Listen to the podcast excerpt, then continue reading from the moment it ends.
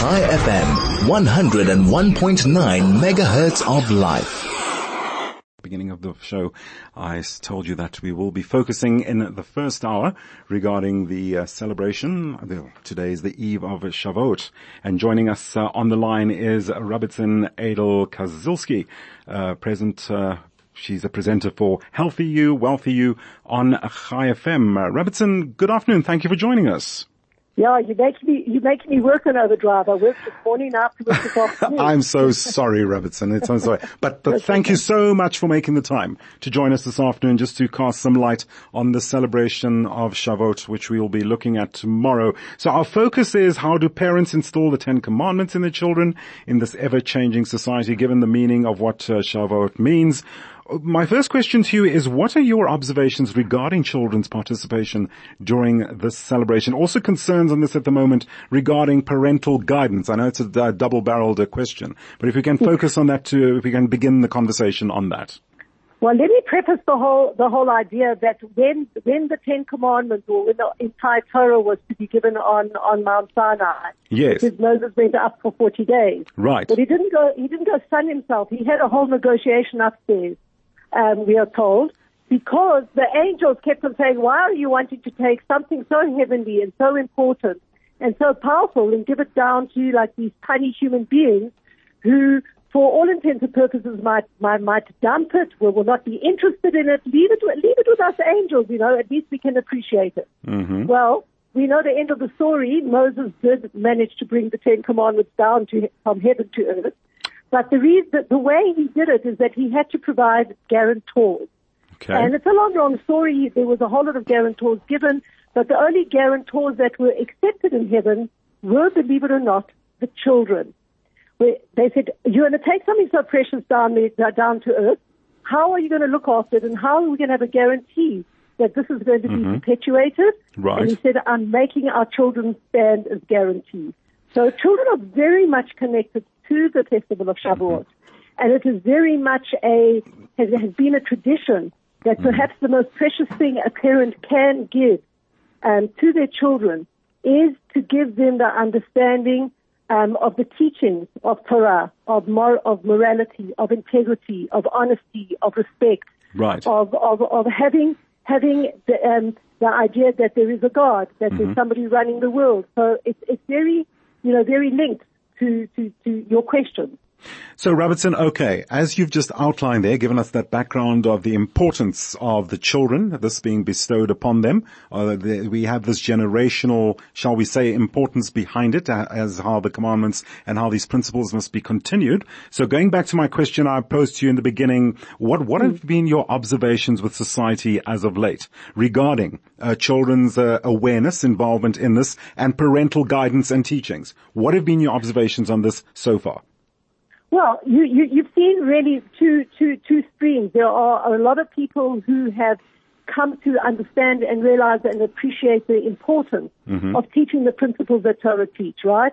So you have a, a primarily the Orthodox Jewish world, mm-hmm. where we take, place a lot of emphasis on education. Right. The, the, the education is based on what Torah teaches us. And we're trying to rear, you, you know, rear children that, that there is morality, there is respect, there is Um, all the good stuff that we all appreciate and that we don't kill and we don't steal, et cetera, et cetera. And then we've seen an absolute dying away and moving away, you know, of the present generation and saying to the children, you know, do what you want, when you want, how you want, be what you want, all of, all, all of that stuff. And I think that what, we, what we're seeing in one hand is a moral uh, degradation of, of society, wow. you know, where people mm-hmm. are confused. Mm-hmm. Children are confused if you don't give them a foundation and, and, and a way to live, you know, when, when, and I'm not taking away free choice. Sure. And, you know, that people must explore, but in that exploration, it is so loose now mm-hmm. that there is, there is no sense of direction. There is no sense of belonging. There is right. no sense of, of having any, any type of integrity. Because if you don't answer to something higher and have those things, society crumbles. So we're seeing a tremendous crumbling of, of, of, of, of society as a whole, where there's no more, there's no more inter, uh, um, interpersonal relationships that you know you can rely on. Right. There's no right. more this integrity in doing sure. business. That's what happens. Rebbetzin, well, what would you precisely attribute that to? Looking at, I just, I'm, I'm, you know, think of the cuff here. In this day and age, we're living with artificial intelligence and uh, all these modern gadgets, things like that, and influences. Do, do you believe that this is this is really one of the major impacts uh, on on what you've just outlined now, or is, or is there something else you, you're observing? I, I, I think that once once a society throws off the shackles, mm-hmm. of believing that there is something bigger than themselves, right. to whom they need to be responsible, then we deal in a world of relativity where right. what I say and what I do, I believe is right, and you say and you do and you believe it's right, and who's to adjudicate which is right and which is wrong. And that leads to the moral, you know, moral degradation. And today, obviously, with modern technology, with A I intelligence, with, with so much information that's mm-hmm. unfiltered, it becomes very, very difficult to work out, is this right or is this wrong? Because right. re- go, go to search any subject, mm-hmm. and, and you, you'll, you'll get twenty-five thousand opinions. Rebbetzin, can I keep you on the line just for a few seconds? We just need to cross to Famida, who's just going to bring us a very, very quick uh, news update. Shouldn't take longer than uh, fifteen, no twenty seconds. We'll we'll come back and continue with the conversation. Rebbetzin Aidel Kazilsky, who's also a presenter for Healthy You, Wealthy You on Chai F M, giving us a background as to what she has observed regarding the importance of the command, instilling the Ten Commandments on children in this ever-changing society. We'll be back after this. Chai F M, your station of choice since two thousand eight. We've just gone half past four. If you've just joined us, welcome to the Afternoon Overdrive on one oh one point nine Chai F M. Uh, having a very interesting discussion here with uh, Rebbetzin Aidel Kazilsky, who's also a presenter for Healthy You, Wealthy You on Chai F M. What we're looking at is, uh, well, being the eve of Shavuot, and we're looking, we're specifically focusing on how do parents instill the Ten Commandments in their children in this ever-changing society. Now, just to recap, we left off, Rebbetzin was talking about, um, we were, but rather, all of us were chatting about the influences uh, that's being imposed on society these days, these distractions. Yes, that's the word we could use. Distractions yeah. coming about that are influencing and impacting on the need to instill the, t- the principles of the Ten Commandments of children and, of course, generations to come in this ever-changing society. Rebbetzin, thank you for staying on the line. I wanted to pick up on that um, and just to expand on that by, by asking, what plans then and initiatives do you have to instill the importance of this on parents and children? What do do you have any initiatives, any plans, any projects? Well, I don't I don't have any initiatives and plans, but but the one thing I can tell you, and I think it bears down on on just really the, the, the headline topic that you want to discuss. Yes. How do we get our children? How do we give our children the Ten Commandments? How do we teach them that? Right. The way we teach them that is that we do it ourselves. The biggest and greatest mm-hmm. form of education mm-hmm. is when a child has a living example. It's not do as I say, you know, sure. do as I say, not as I do. Mm-hmm. So I think that the, the, the first step um, and, and initiative that anybody should take is that they should edu- they should educate educate themselves, right? Right. And once you start understanding it, It, it, by, by definition, it gets passed on to the next generation. Indeed. And the next generation can ask questions of, of the, and that's really been how the Ten Commandments, right. the Torah, has been passed three thousand three hundred mm-hmm. years down in an, in an unadulterated, pure form. Because each adult has lived it, each adult has, has, has breathed it, has understood it, and has passed it on lovingly to the next generation. Right. And the next generation has seen the, you know, the importance of it.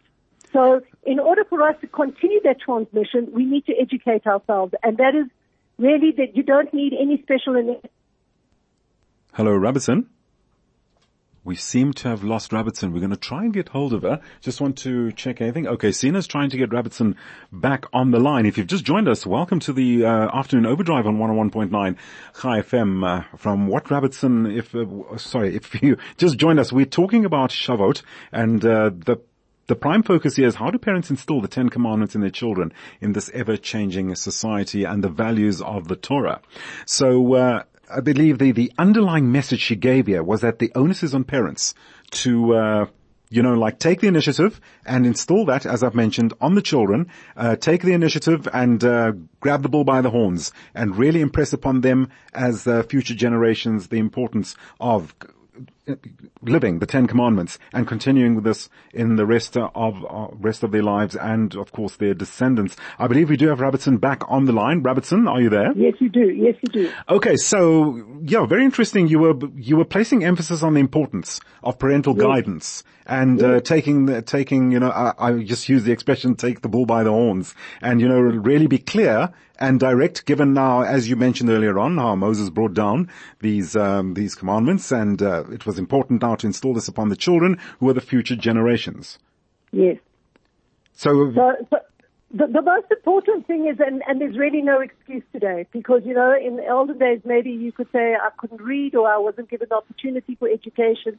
Today, education is at, at everybody's fingertips, sitting in everybody's hands. Certainly. You know, uh, and even borders have been broken down. So if you find somebody who you can, uh, you know, that's, uh, you, you, you find um, that you're connected to, and it's a teacher in America, you can listen to the podcast, you can listen to their live feed. Right. You know, you can you can you can hear it in any way. So I don't believe that if if, if today we were land up, landing up being judged about did we did we do our utmost, you know, to pass this message on to the things that we would have anything to stand on to say.